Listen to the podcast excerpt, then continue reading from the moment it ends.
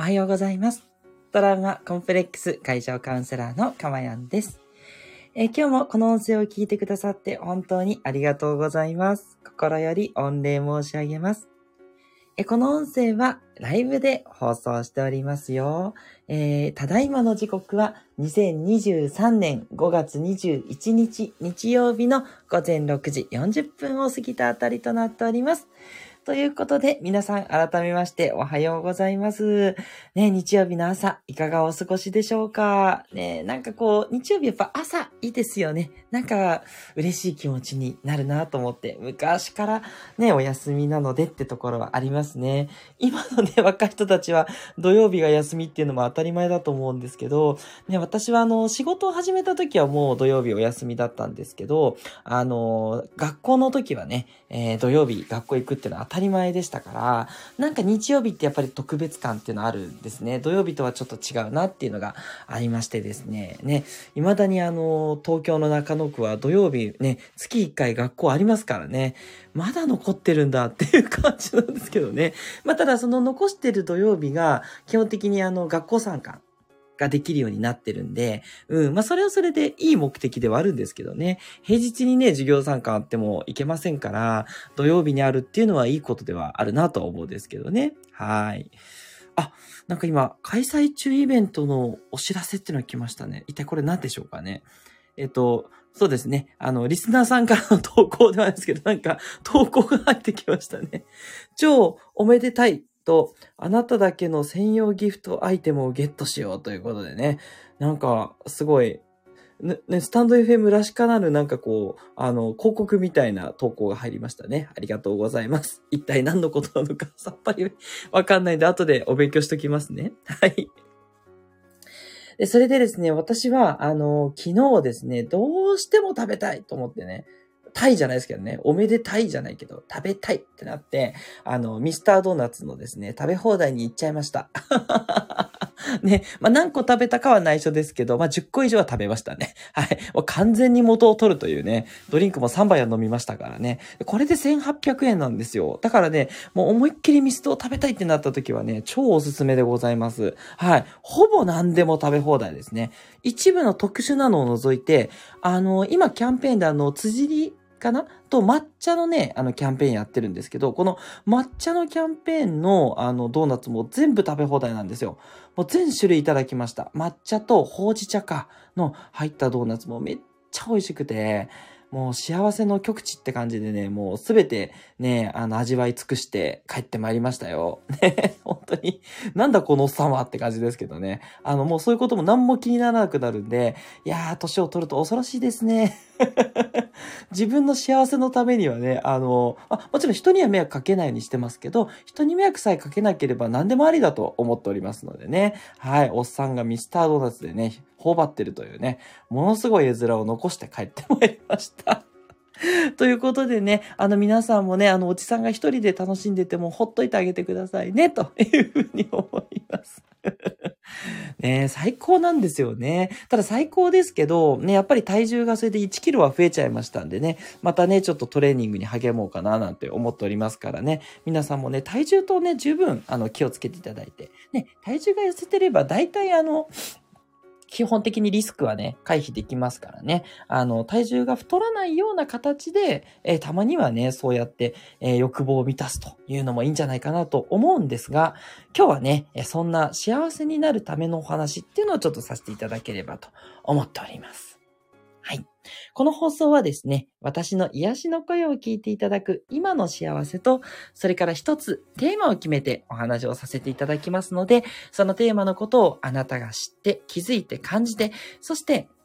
えーご自身の生活にいつの間にか溶け込んでいくことでですね、未来永劫の心の幸せが手に入る、えそんな魔法のプログラムをお届けしております。よろしくお願いいたします。はい。あ、ここで虹色マーク、さやちゃんさんからメッセージいただきました。ありがとうございます。かまやんさん、ハートマーク、おはようございます。葉っぱのマーク。最近心に余裕がないです。いや、笑いって書いてありますけど、ちょっと辛い状況ですよね。え、どうやって整えたら良いでしょうか一人の時間は作りたいと考えています。ということで、ありがとうございます。そうですね、余裕がね、ない状況っていうのは、結局、あのー、なんだろう、やっぱやらなきゃいけないことに、きっとね、いろいろととお忙しい状況なんだと思うんですよね。で、そうすると、あ、ちなみにですね、あの、虹色マークさえちゃんさんはですね、あの、水戸でね、あの、素敵な幼稚園を運営している園長さんでいらっしゃるんですね。なので、やはりですね、あの、そのお仕事の関連、もしくはそれ以外かもしれないんですが、まあ、すごくやっぱ、ね、あの、お母さんでもありますから、すごく忙しい毎日をね、送ってらっしゃると思うんです。いや、本当にね、お疲れ様でございますなんですが、まあ、どうやって整えたらっていうところなんですけれども、あの、そうですね、やっぱりですね、あの、忙しいとは言っても、どこかでね、隙間時間があるんじゃないかなと思いまして、そのやっぱ隙間時間、もう、さやちゃんさん答え出てると思うんですけど、一人の時間は作りたいっていうことで、そうなんです。あの、5分でも10分でもいいので、一人の時間を作って、それで、まあ、お茶を飲むなりしてですね、そこで、こう、あの、瞑想的な時間ですね。あの、無理に何かこう、あの、目をつぶって、えっ、ー、と、心を無にして、まではやらなくてもいいんですけど、ぼーっとする時間ってね、結構大事だっていうことが今分かってきてるんですよね。なんか一見無駄に感じるかもしれないんですけど、ついついね、私たち暇な時間あるとスマホいじっていろいろやりたくなっちゃうんですが、そうするとあんまり脳って休まってないので、あの、結局は休みになってないんですね。つまり、心に余裕がないっっていうことは、脳がお疲れだっていうことが一つありますので、あの、脳をね、休ませてあげるっていうのがいいんじゃないかなって思うんですね。ということで、脳を休めるために何もせず、ただお茶をぼーっと飲むみたいな、そんな時間をね、取っていただくっていうのがいいんじゃないかなと思うんですよね。はい。良ければね、ぜひぜひね、実践していただければと思いますしね。またね、あの、何かこう、あの、なんだろう、えっと、それではやってるんだけど、もうちょっとね、こう、整えたいんですとか、何かあればですね、ぜひまたレターの方を送っていただければ、レターでね、ご返信させていただきますので、どうぞね、遠慮なく、あの、お悩みあればご相談ください。さあ、じゃあさん、いつもありがとうございます。はい。あ、なるほどね。そうですよね。やっぱり早速ありがとうございます。隙間時間スマホいじってます。気をつけます。祝ということで。そうなんですよ。いや、で、私もやっちゃうので、全然ね、偉そうに言えないんですけど、あの、最近は、あの、何も考えない、ぼーっとする時間、あの、瞑想できるときは瞑想するんですけど、それをね、取り入れてね、だいぶね、心が私も落ち着いてるんですよね。はい。なので、あの、深呼吸をしてからですね、ちょっとそうやって落ち着く時間っていうのをね、取っていただけるといいんじゃないゃないかなって思います。ね。それ楽しんでね、やってみてくださいね。なんかこう静かな時間って、すごいね、自分の中でこう、なんていうのかな、静寂を楽しめるようになってくるんですよ。最初はね、スマホいじりたいのにと思うかもしれないんですけど、それそれでやっていただいて、半分ぐらいね、あの、そういう時間にしていただけると思います。あの、半分スマホをいじって、半分休む時間みたいなのがおすすめなんで、ぜひぜひね、やってみていただければと思います。はい。ということで、え今日の内容に入っていきましょう。今日の内容はこちらです。幸せになるための最優先事項。ということでね、お話をしていきたいと思います。はい。えー、このね、チャンネルは幸せになれる場所なので、皆さんがね、もっともっと幸せになるためのメソッドをたくさんお伝えしていくんですけれども、今日は幸せになるために何を最優先にすべきなのかという観点でお話をしたいと思います。さあ皆さん一体幸せになるために最優先にしなきゃいけないことは一体何だと思いますか？ちょっとね、考えていただきたいと思うんですね。まあ、いろいろね、やったらいいことっていうのはあると思うんです。あれもいい、これもいい。まあ、さっきね、あの、サイちゃんさんにお伝えした瞑想、これもすごくいいですね。はい。いいんですけれども、もちろん瞑想も大事なんですが、じゃあ、もっと瞑想以上にこれを最優先すべきよ、としたら何か。瞑想も大事なんですけどね。そう、大事じゃないと一言も言ってないんですが、ただ、一つだけ、ね、もう世界に一つだけのなんとかっていうんだったらどれかっていうのはね、私はちょっと別の答えがあるんですね。はい。ということでね、そろそろね、回答を発表しようと思うんですけど、それはですね、自分の機嫌が良い状態を維持することなんですね。これが最優先となります。なぜかっていうことなんですけど、ね、まあ、この放送をね、長く聞いてらっしゃる方は大体わかると思うんですが、これはですね、機嫌の良い状態だと、機嫌の良い状態がもっともっと増えていくからなんですね。つまり機嫌の良い状態でいるっていうのが当たり前になると、機嫌の良い状態をキープするためのことがどんどん起こってくるからなんですね。そう、これね、引き寄せの法則と組み合わせてるんです。で、引き寄せの法則が信じられないっていう方はもうちょっと論理的に言うと、機嫌が良い状態って、周りに機嫌の良い状態の、えっ、と、波動を送ってるんですね。はい。え、本当に？と思うかもしれないんですが、これはもう立証されています。なぜかっていうと、機嫌が良い状態で、例えば植物におはようとか、ね、今日も一日元気に育ってねって声をかけてあげると、すくすく植物って育つんですけど、植物のいる前で不機嫌になって、もう本当にイライラをぶつけたりとか、なんでこうなんだよとか言って不満をぶつけたりすると、その植物はあっという間に枯れるそうなんですね。ね、おかしくないですか？だって、同じ条件で育ててるのに、あなたの機嫌一つで植物の機嫌が変わってくるんですよ。てか植物の成長、てか命に関わるんですね。それぐらいのインパクトなんですよ。はい。つまりですね、あなたが機嫌よくいるっていうことは、周りにその機嫌がいいよっていう、いい状態の振動を伝えてるんですね。あなたもありませんか？あ、なんかちょっと今この人機嫌悪そうだから力大にしようとか、あ、この人なんかちょっと機嫌良さそうだから話しかけようみたいな。そういう、なんかこうね、あの、周りの人の、こう、なんかこう、感覚って掴んだことないですかね？そう。それって実は当たっておりまして、結局、機嫌がいいと、いろんないい情報があなたのもとに舞い込んでくるんですね。で、機嫌が悪い状態だと周りの人もこう避けようとか、ね、この人嫌だな、みたいになってしまうんで、どんどんどんどん幸せが逃げていってしまうんですね。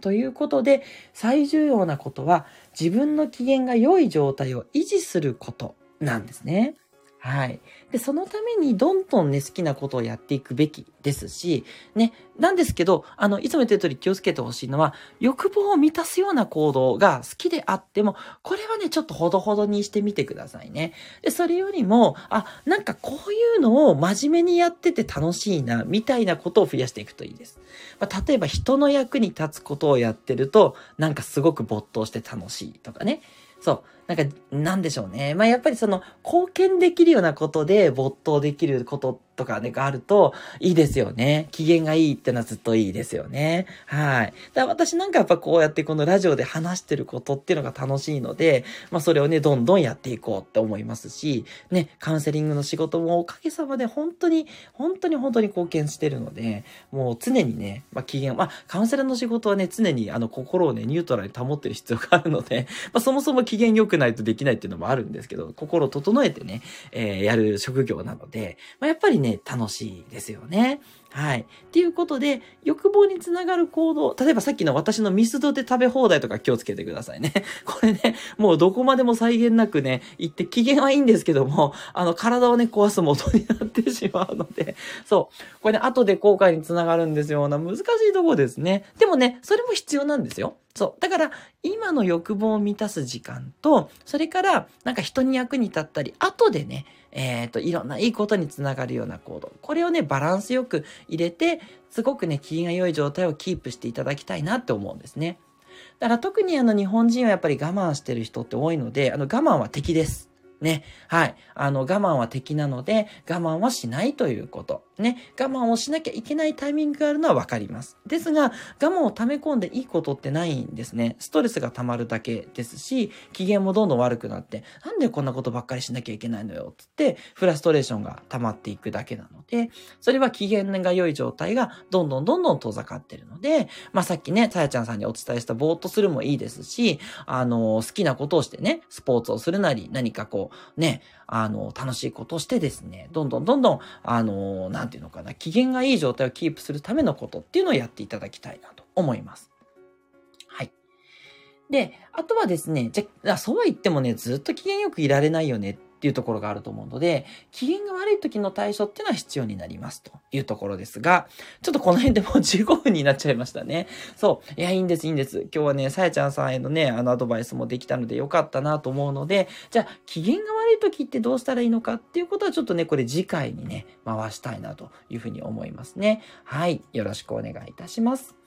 はい、えー、こういった形でね、私の中では心をね、幸せにするためのワンポイントアドバイスを、ね、いつも配信しております。日曜日、火曜日、木曜日の午前6時40分頃からね、あ、ごめんなさい、日曜日、火曜日、金曜日ですね、の6時40分頃から放送してますので、よかったらぜひぜひまた聞いてください。いや、放送聞いてよかったなと思った方は、いいねボタンをお待ちしております。で、夜の放送しております。夜は、あの、眠る前にちょっとね、癒しになるような、もうちょっとスローペースに落としてですね、あの、夜のヒーリングのような放送しておりますので、どうぞこちらの方もね、あの、少しずつね、あの、なんて言うんでしょう、あの、これをね、楽しみに聞いてくださるっていう方が増えてきてるんでね、おすすめの放送となっております。え、日曜日、火曜日、木曜日で、時間は決まっておりません。なので、何時になるかはお楽しみということで、ね、あの、いろんな方のですね、眠る時間に合わせて放送したいと思ってるんで、結構ね、いろいろ今、いろいろ試してます。はい。で、どの時間もね、それなりに聞いてくださる方がいて、あの、あんまり偏りがないので、えこれからもちょっと不定でいこうと思ってます。申し訳ないんですけども。なので、えっ、ー、と、寝る前の放送、いや、いつも寝るとき聞きたいなっていう方はですね、バックナンバーがだいぶ増えてきてますので、ぜひぜひね、バックナンバー、えっと、30回弱ぐらいありますので、そのバックナンバー聞いてみてください。はい。ということでね、ありがとうございました。これからもね、皆さんの心の癒しになる放送をね、常に常に意識して届けていきますので、ぜひぜひよろしくお願いいたします。トラウマコンプレックス会場カウンセラーのかまやんでした。どうぞ今日も皆さんにとって素敵な一日となりますように心からお祈りしております。それではまたお会いしましょう。どうぞいってらっしゃい。